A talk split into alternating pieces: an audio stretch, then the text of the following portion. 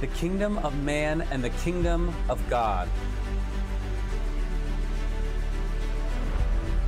One young exile with uncompromising faith.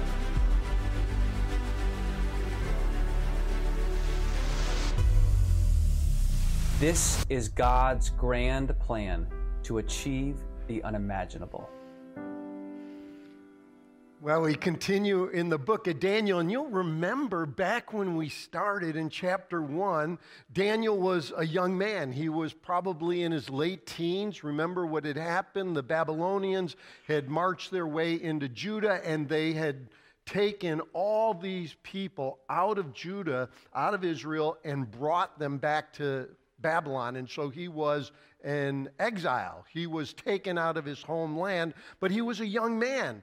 Today, we're going to be in chapter 9, and now he's on the other end of life. He has now neared, remember the reason they were there? They had disobeyed God, so they were going into exile for 70 years. We are now towards the end, if not at the end, of the 70 years. So you can see he's an elderly man. We want to dive into his life, but probably by this time in the series, getting to know Daniel has been part of this journey, right? Who is this man, Daniel? What, what could we say about him? And certainly, some of the things we would say about Daniel is that he was a man of Scripture. He read his Bible, he read the Torah, he read the prophets, right? We know that he was surrounded by some godly people, his friends. We read about Shadrach, Meshach, and Abednego. So we saw him surrounded by godly men. And then we also know that when you get older, there's just a little more life to reflect on. And so Daniel's reflecting on a lot of his life some of the dreams that he had, some of the experiences he had, some of the visions he had. I mean, all these different things. Remember the decision that he wasn't going to eat the king's food and he was going to lean into God and trust God.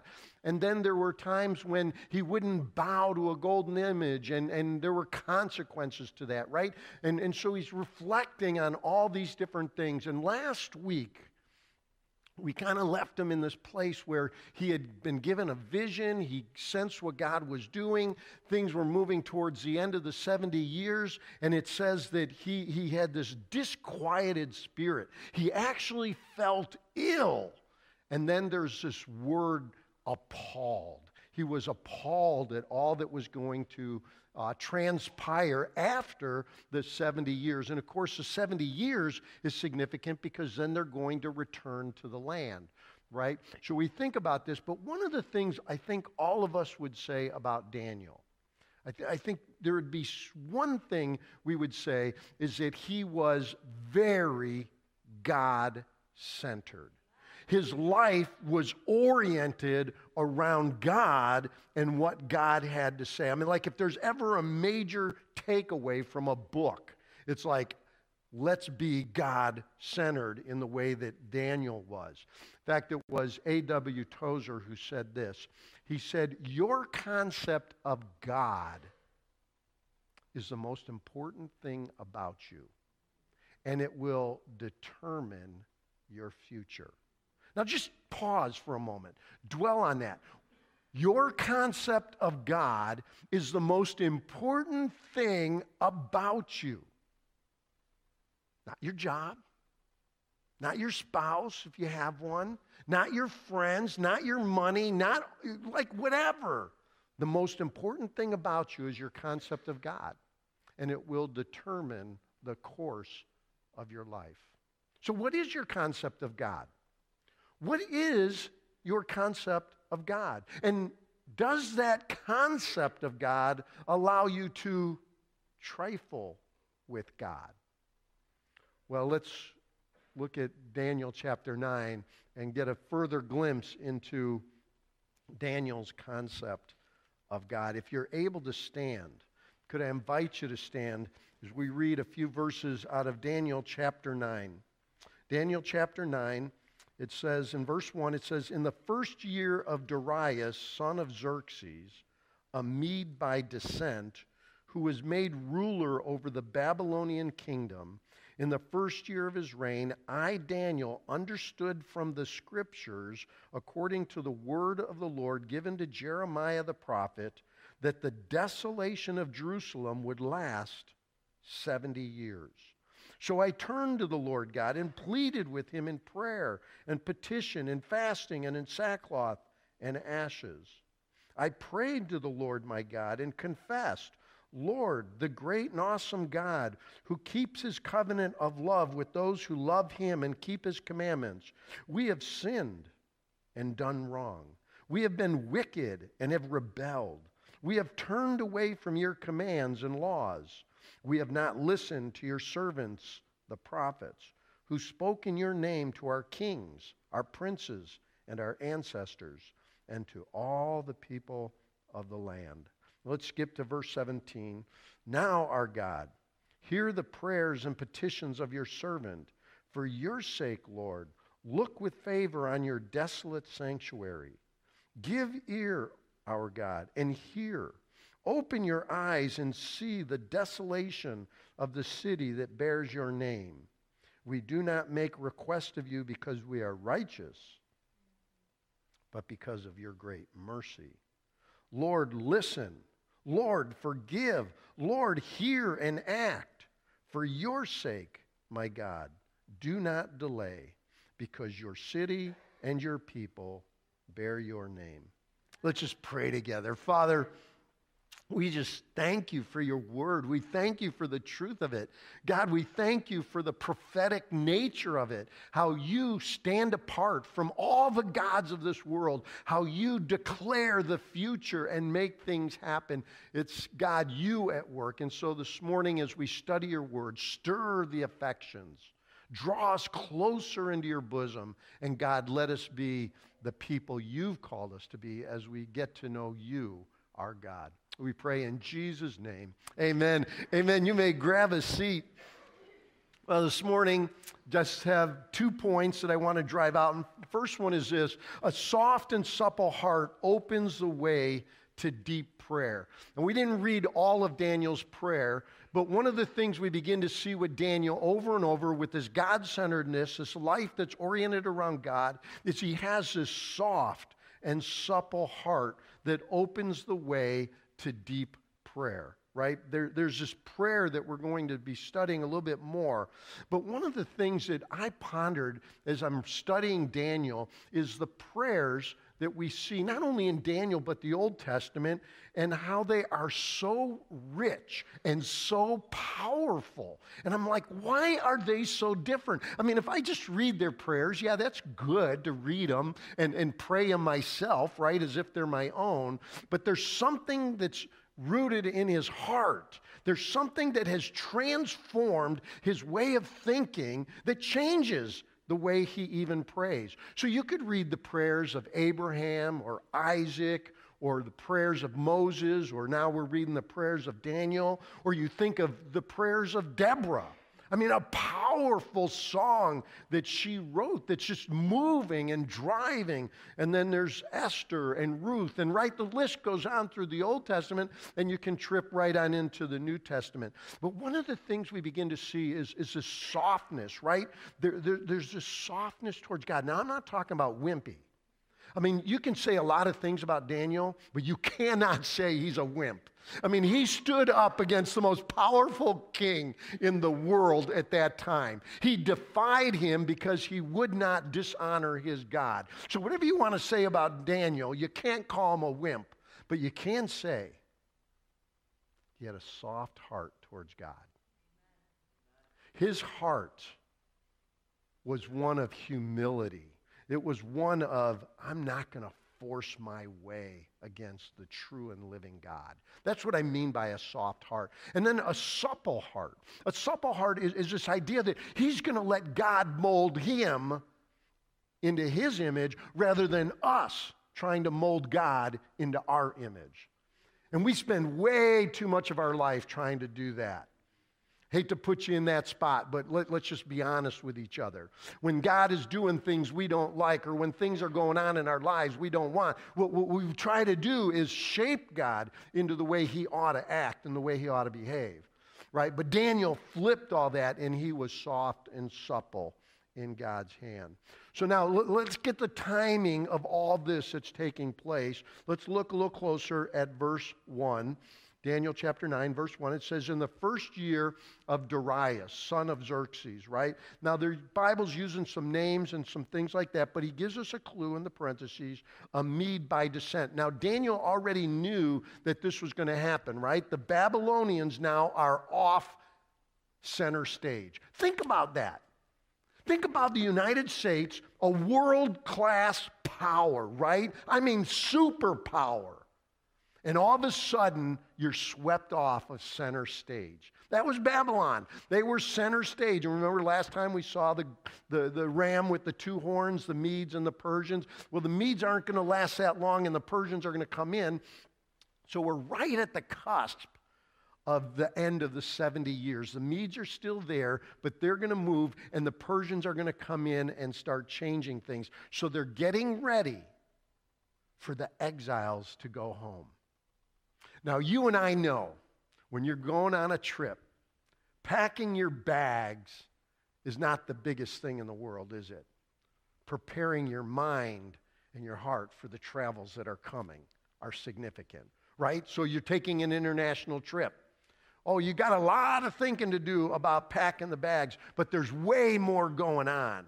Well, the exiles, can you imagine? As they are knowing that the 70 years are coming to the end, is God going to deliver? Is He going to fulfill His promises? They're packing their bags, but really they're preparing their hearts.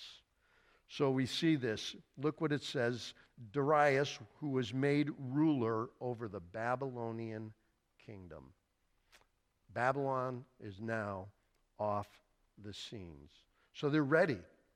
The staggering visions that we saw that Daniel had, that God gave him, I mean, things are starting to change. But we know this as they're preparing to go back to the promised land, what appalled Daniel was that there was going to be continuing hardship. Now, Jesus said something along these lines. He said, In this world, you will have trouble. You know, what a simple statement. Doesn't it sound just so simple? In this world, you'll have trouble until you have it. And then all of a sudden, I'm not talking about some mild things. I'm talking about when life really throws you some curveballs, right? So Daniel's in the same spot. He, he's looking and he's saying, Yeah, being in the promised land isn't going to solve all the problems, is it? The temple getting rebuilt isn't going to solve all the problems. Jerusalem and being established again in God's city is, is not going to solve all the problems. And so Daniel's like, What is God doing? But what Daniel knew was that God's on the move. The question is, do you and I know? that God is on the move right now. God is doing amazing things around this world. And we're just a small part of it, but God is using us right here in this area, and God is on the move. And Daniel is, is sensing this, and, and he's seeing this, and, and it's like he can't understand. He can't put all the pieces together. But who can? Right? You, you, see all these different movies about end times, and, and they're so fun to read. The whole Left Behind series, the movies. I was watching one about a week ago, and I was like, wow. But, you know, they're just fabrication of what it's all going to be like. We're all trying to piece together all these different details that the Bible gives, and like, what's it really going to be like? And, and that, that's where we find Daniel. And things are, are changing a little bit. But it says also here, it says that he is reading the book of Jeremiah, right? In chapter 9, verse 2, it says that he's reading the prophet, he's reading the scriptures, right? It begs the question, though if Daniel's reading Jeremiah, who was Jeremiah reading? Do you ever think like that? Like, do you ever think about how, how does all this work together? Well, I'll tell you who Jeremiah was reading because it's the same person Daniel was also reading. They were reading Moses. They were reading Moses. Let me just show you a passage in, in Deuteronomy chapter 31. It, it's Moses, right? And, and, and he says this For I know how rebellious and stiff necked you are. If you have been rebellious against the Lord while I am still alive and with you, how much more will you rebel after I die. This is the prophet Moses. I mean, remember who Moses was? The burning bush, you remember that? Bringing the people out of Egypt, cutting through the Red Sea that was parted. I mean, right, you remember that. And then God said, Hey, we're not going to go directly to the promised land. I want to take a little detour, a detour through the wilderness, right? I mean, God had his plans, he was working it out. And, and now Moses is speaking to the people, and he's saying, if you were rebellious, and that's what kept them in the wilderness for 40 years, right? Remember, they had rebelled against him, they built the golden calf. You remember all these stories? He said, if you were rebellious right after you saw the Red Sea part, if you were rebellious right after you saw God move you out of a nation, you think all this got changed? He says, How much more will you rebel after I, I die? Verse 28 Assemble before me all the elders of your tribes and all your officials so that I can speak these words in their hearing and call the heavens and the earth to testify against them.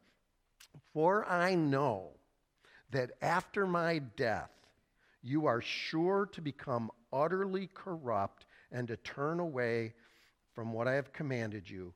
In days to come, disaster will fall on you because you will do evil in the sight of the Lord and arouse his anger by what your hands have made. Now, that was written in 1400 BC. We now move forward to Daniel, right? Daniel 605 BC. The Babylon, Babylonians come and wrench them out of Judah. Then in 586, 587 BC, 587, 586 is when Babylon finally marched onto Jerusalem, devastated the city, and destroyed the temple. Now, there's a couple ways to count the 70 years. And it does get a little confusing because it's not really clear that the numbers work exactly. And so let me give you three things that happen.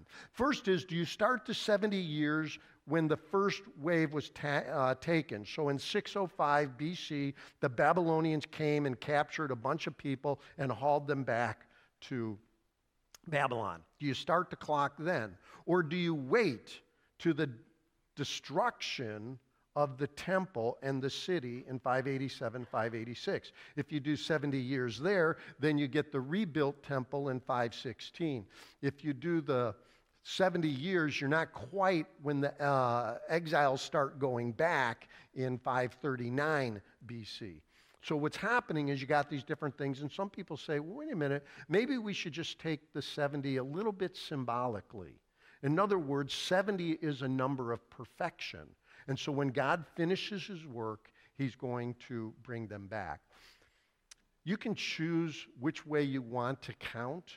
But we do know a couple dates. We do know when Jerusalem was destroyed and the temple was destroyed, and we do know when they rebuilt the temple in the second temple, 516. So I lean a little bit in that direction, but Daniel is, is here and he's reading these. He's reading Moses just like we read. And what I want you to see, and I think this is so important for all of us as we read our Bible, is Daniel is a bridge from Moses. So Daniel is this bridge from Moses. In fact, all the prophets read Moses. He was the hub, he was the center. And they never wrote and they never spoke except what was written in Moses and then what God revealed more in that particular area. So Jeremiah he's reading Moses, what we just read, chapter 31, and he sees these people are going to rebel. Well, now they're going to rebel, and God says, I'm going to tell you a little bit more. They're not only going to rebel, but they're going into exile for 70 years. Daniel is reading Moses, the Torah, the first five books of the Old Testament, and he's reading what Jeremiah said, but then added to that, God gives him some visions and some new things of what's being brought on. But what I want you to see, and this is so important, is it all starts with Moses. It all starts with what God started writing 3,500 years ago about what would play out in history. And so we see this amazing work of God. Now we read this and we, we begin to read Daniel chapter 9 a little bit more. And what I want to start thinking about, I said that he was God centered. I said that his life was oriented around God. Now, a lot of us don't read these names very carefully, right? We, we just hear these different things. So we see in verse 2 that he refers to, he says, according to the word of Yahweh. Yahweh. Now, it's translated in English as Lord, and notice in your English text, if you're on a device or whatever, usually what they do to tip the reader off is that this is God's personal name, is they put it in all caps, capital L, capital O, capital R, capital D. The reason they do that is they want you and me, if, if you're not reading Hebrew, to see that this is a personal name of God. Now, where did God get this personal name? Well, you know where it was. It was with Moses in Exodus chapter 3, the burning bush. God says, Moses, I'm going to use you to bring my people out of Egypt, and I am going to use you to lead my nation. And Moses says, Well, who do I say you are? And what does God say? He says, Tell him I am who I am. Yahweh, that's the play on the name. And it's a great I am.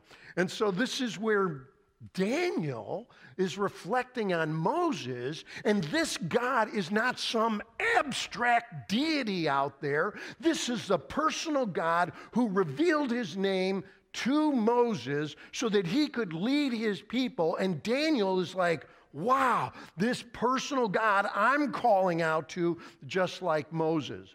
Now, if that was the only way he referred to God, that would maybe say, okay, we're just talking about a personal God. But then we find in verse 3, we find, so I turn to the Lord God.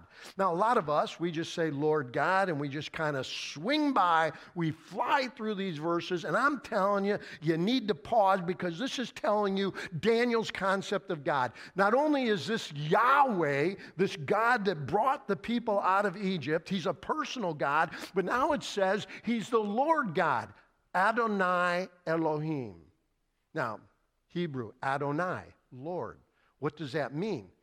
Well, you don't get a definition of a word, contrary to what you were taught in second grade, just by looking in a dictionary. Where do you get the definition of a word? In its context, how it's used. So when I look at how Adonai is used through the Old Testament, I start discovering something about this God.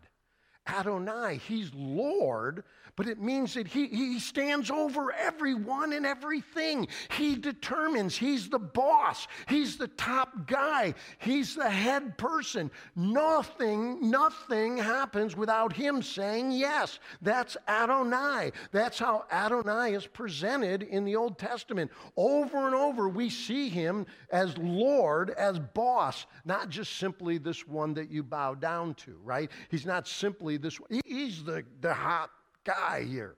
But then it says Elohim. Adonai Elohim. Elohim is what? God. It's a simple Hebrew word for God. But again, how do we get the definition of Elohim? You start looking at how it's used.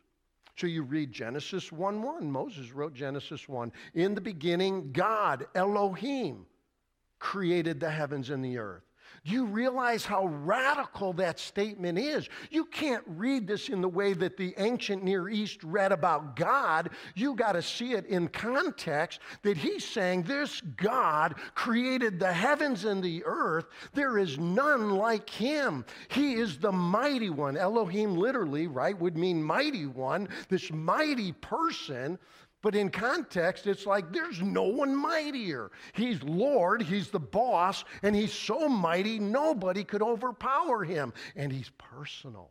very different than all the other gods, right? All the gods in the ancient Near East, they, they trying to appease them. This God's like, hey, you ain't appeasing me with your offerings. You're not going to appease me, right? I mean, it's going to take something big. So we, we begin to see these different ways. It's the same thing, by the way, when Jesus taught us to pray. Remember, remember he taught us the Our Father? He says, Our Father. And you can just read the word Father and just blow by that. But if you pause and reflect, what is a father? Who is a father? In the context of a home, who is the father? Who's he supposed to be? Well, our heavenly father, right? He, he, he, he's the kind one. He's the gentle one, but he's the leader. He's the one that's going to lead the family, take the family spiritually on a journey. He's the one that's going to guard the family. He's going to protect the family. He's going to provide for the family, right? I mean, all these pictures are brought all in one word. And so, Daniel, we're getting this image because he uses all these different phrases for God.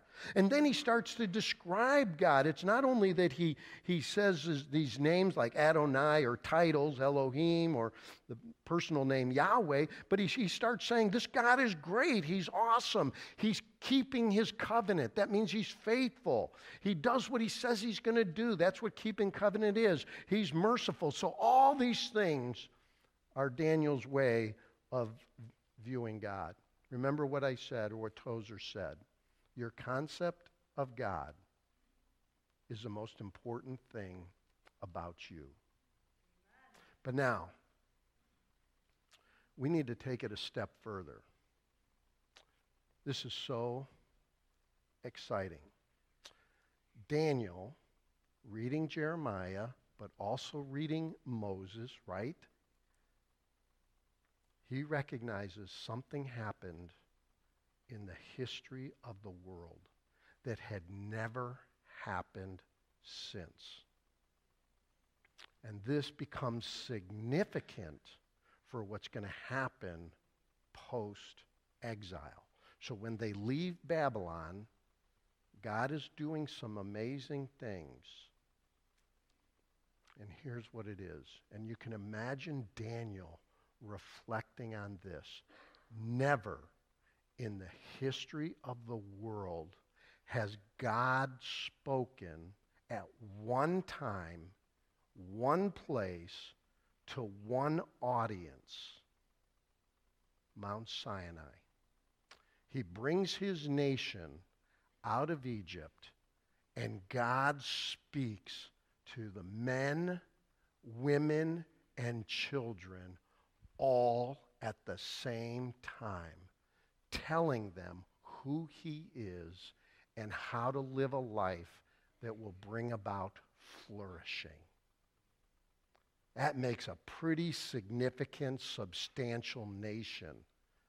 Never before had that happened. And you can imagine this. Moses said this Has anything so great as this ever happened? Has anything like it ever been heard of? Has any people heard the voice of God and lived? You remember God's thundering and lightning. How do you present God? And, and God speaking to the people so they could understand it. He wasn't just blowing smoke up there in the mountains. He wasn't just throwing lightning bolts all over the place. He was speaking so they could understand it. And Moses is saying, Has anyone heard the voice of God and lived? Well, those people did.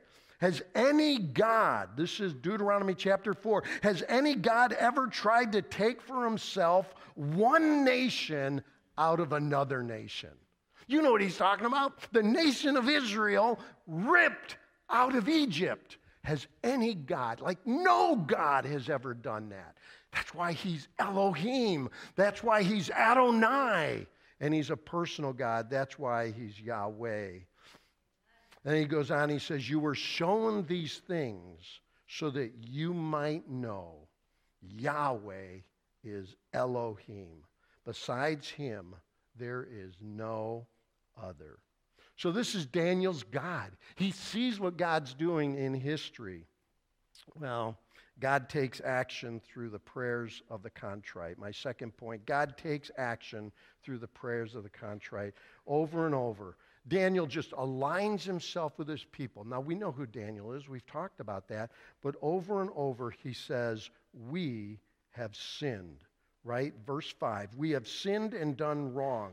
I mean, just reading these words, and Daniel just brings himself into it. I don't know probably too many of us pray in comparison mode. I may be sinful, but hey, I'm not as sinful as so and so. You know, I've made some bad decisions, but my decisions, you know, they're not as sinful as that. Not Daniel. That's why we love him. We have been wicked and have rebelled. We have turned away. Like, where do we get off being so arrogant that we think we're all that. No wonder the world looks at the church and laughs. We think we're better than them way too often. When in reality, all we can say is we're like them. We have sinned. We have rebelled. But we have found a Savior. Verse 6 We have not listened to your servants, the prophets, who spoke in your name to our kings and our princes and our ancestors and to all the people of the land. Right? Well, let's jump into verse 18 just very quickly. He says, Give ear, our Elohim, and hear. When, when, when he says give ear, he's not saying, Hey, God, I just want you to listen right now. right? It's, it's, it's a way to say, God, we, we got to get this thing moving. We, got, we, we need you to take action.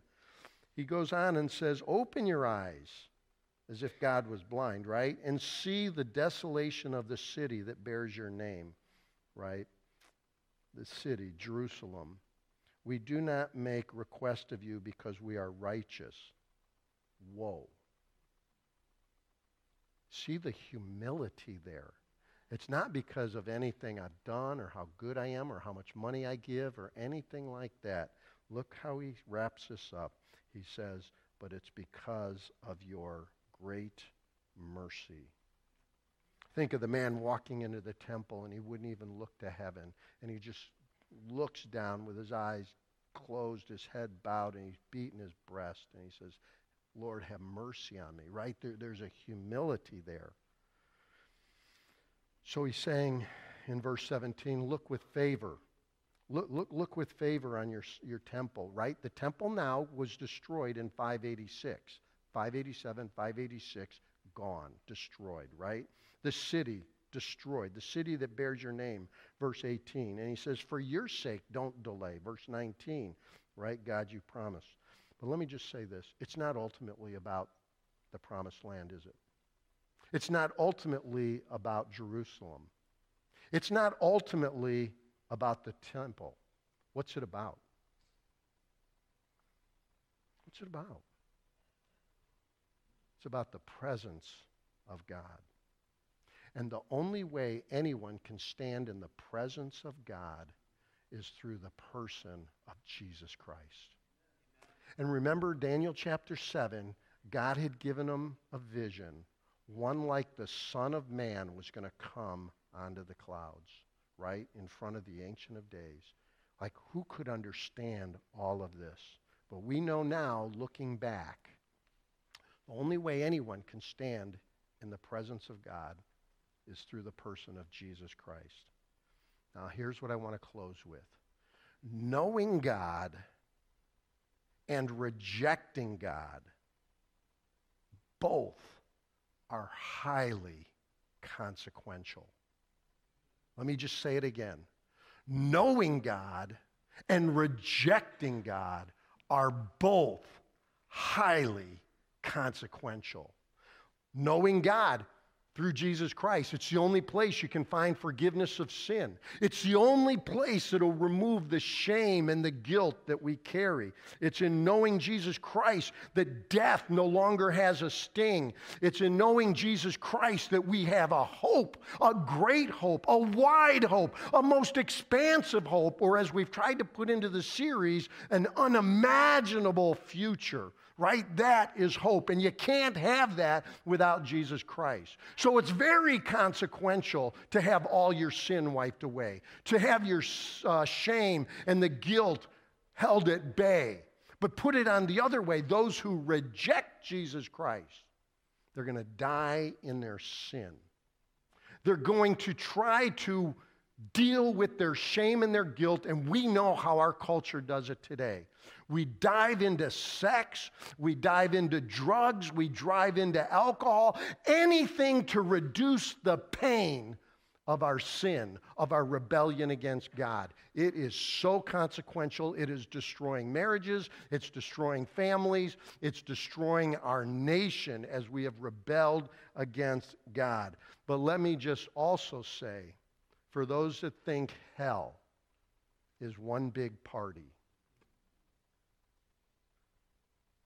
it's not what God says. It's very consequential. And the only thing I want to say is that there is no hope in hell. You and I cannot live without hope. And hell is a hopeless place. Rejecting God is consequential. Living in loneliness and isolation where there is no love is a terrible place to spend eternity. So, with Jesus Christ, there's an end to death, there's a conquering of sin, and there's a removal of shame and guilt, and there is an expanse of hope. Father, thank you for your vision. Thank you for the truth of your word. Thank you for the power of your word. Thank you for Daniel showing us in just another way when so many others rebelled showed us how to orient our lives around you, God. Help us to do that to your glory. Pray in Jesus' name. Amen. Mm-hmm.